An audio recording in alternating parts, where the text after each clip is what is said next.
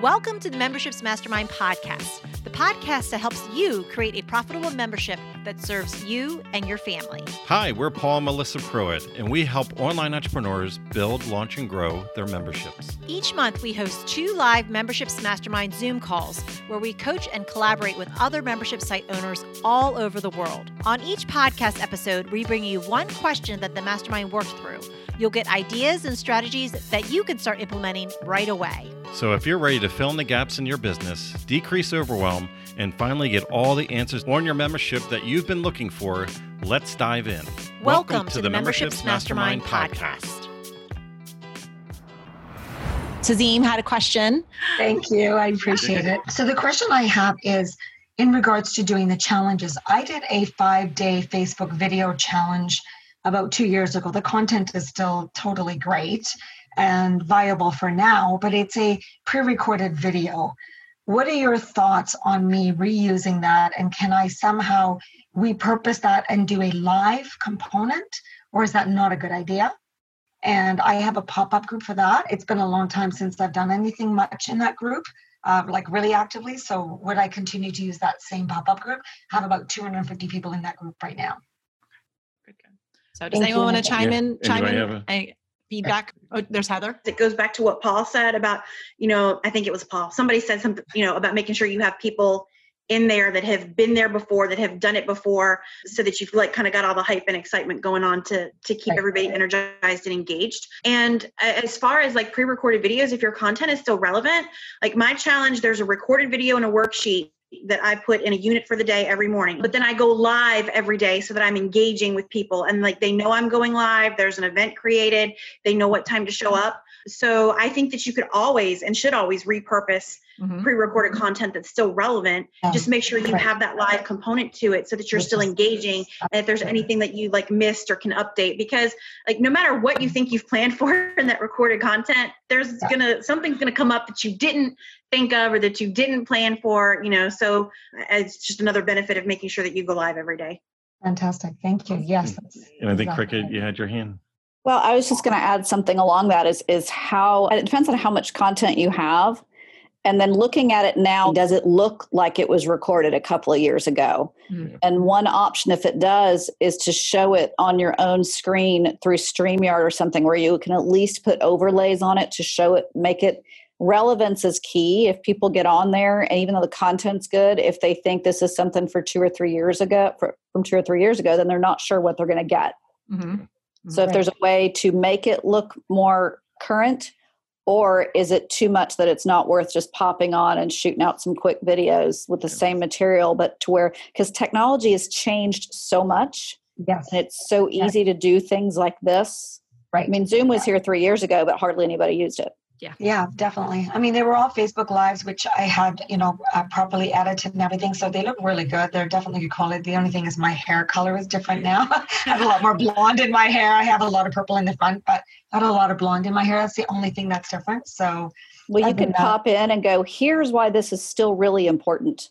Mm-hmm. yeah. Yeah that's what i'm saying. The live component i would very definitely do. So yeah. Awesome though. Thank you I'd say as long as it's evergreen and it feels timeless, and just uh, piggybacking on what Cricket said is that I've I've bought in like at least the challenge not a pay program, but I bought in the pay programs. Have you guys ever done this? And then you're like, this thing was shot in the '90s. Like, yeah. is this even relevant? Like they got a flip phone. Like, hold on. Like they're saying page me. My pager went off. Like, oh man, I got ripped off. Even though the content technically is really good, there's that perceived value and we just have a saying in, in general it's like rarely is convenient effective mm-hmm. you know and a lot of times we're just always looking to skip steps and streamline so much to the point that we really don't reconsume the content to go well ah really i thought it was really good but now that i look back on it i've grown a lot since then i have new thought patterns since then and you know another and as cricket like another hour i could probably re-record this whole thing mm-hmm. and is it is your messaging on point because right now in the world things are a little different no matter what industry you're in like you could be yeah. talking to a whole different level of pain point and a whole different conversation than like six months ago like could your content even though it's good could it be that much better and that much more relevant to your people if you did just pull the content and re-recorded it and freshened it up. Convenience isn't always effective, right? Yeah, yeah. yeah. Rarely is convenient effective. Right. And we just see that a lot. Like, oh, I whipped up a sales page. Oh, did you yeah. really whip up a? It just took Melissa three weeks to do our sales page. Yep, yep. Uh, and I'm not telling you to do that one that long. it was a pretty intense, you know, it's a higher price point, you know, membership. So, but to just give, just some things need that type of attention, and you potentially could have a better conversion and opportunity if you were more relevant, like in timely and what's happening right now. It probably would you guys have to understand like in it when you have a, what's considered a funnel you have a lot of like back in the day before this all online thing you know when, when i owned my real estate company was like okay how many people am i going to contact? And then how many people that i contact are actually going to like have a conversation with? Yeah. and then how many how many of those people are going to be a lead and how many leads are actually making an appointment. Do you guys, any of you been lived through this? And then how many appointments are actually a client? And then actually how many sales do I have fall through, you know, before the end, you know? So it's like you would know your numbers. You would know the numbers because then life becomes predictable and it also becomes duplicatable. So when you know your numbers, and it's not the attractive thing, but it is really attractive when you see your bank account and you can control it. That's the attractive part of knowing your numbers. But when you know this, what happens is you're now in control. You see the metrics. So what happens though is with funnels, the same thing. Because some of you think this funnel is like this solid device, and like you put a whole bunch of people in, I get all these followers, and then they're going to trickle out at the bottom.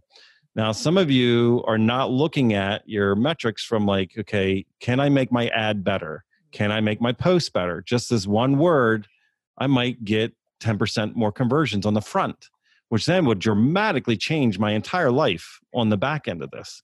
But then you're like, no, I just whipped it up real quick. Mm-hmm. You know, it's like, okay. You know, it, but what you have to understand though is that some of you have a funnel that has a lot of holes in it.